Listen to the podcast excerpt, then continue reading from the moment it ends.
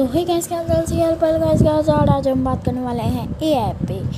AI what is AI? बस आज मैं इतना ही सही बात करूँगा। एआई हमारे जैसे डिसीजन ले सकती है, जो आजकल गूगल सीरी और एलेक्सा वगैरह आ रहे हैं मार्केट में, वो भी एक पार्ट एआई के ही हैं। अपने मोबाइलों में भी आजकल होते हैं, जैसे अगर आप iOS चलाते हैं तो उसमें सीरी होगा, और अगर आप एंड्रॉयड चलाते हैं तो उसमें गूगल असिस्टेंट होगा। ऐसे बहुत ज़्यादा आजकल एआई ट्रेंड में एक तरह से आप कह सकते हैं। मैं कहता हूँ कि एआई बहुत आने वाले सालों में रिप्लेस कर सकती है ह्यूमंस एम्प्लॉयज़ को। आप भी मुझे बताइए कि आपको क्या लगता है, क्या एआई अपन के ऊपर पूरा और अपन को ख़त्म कर देगी? So bye guys.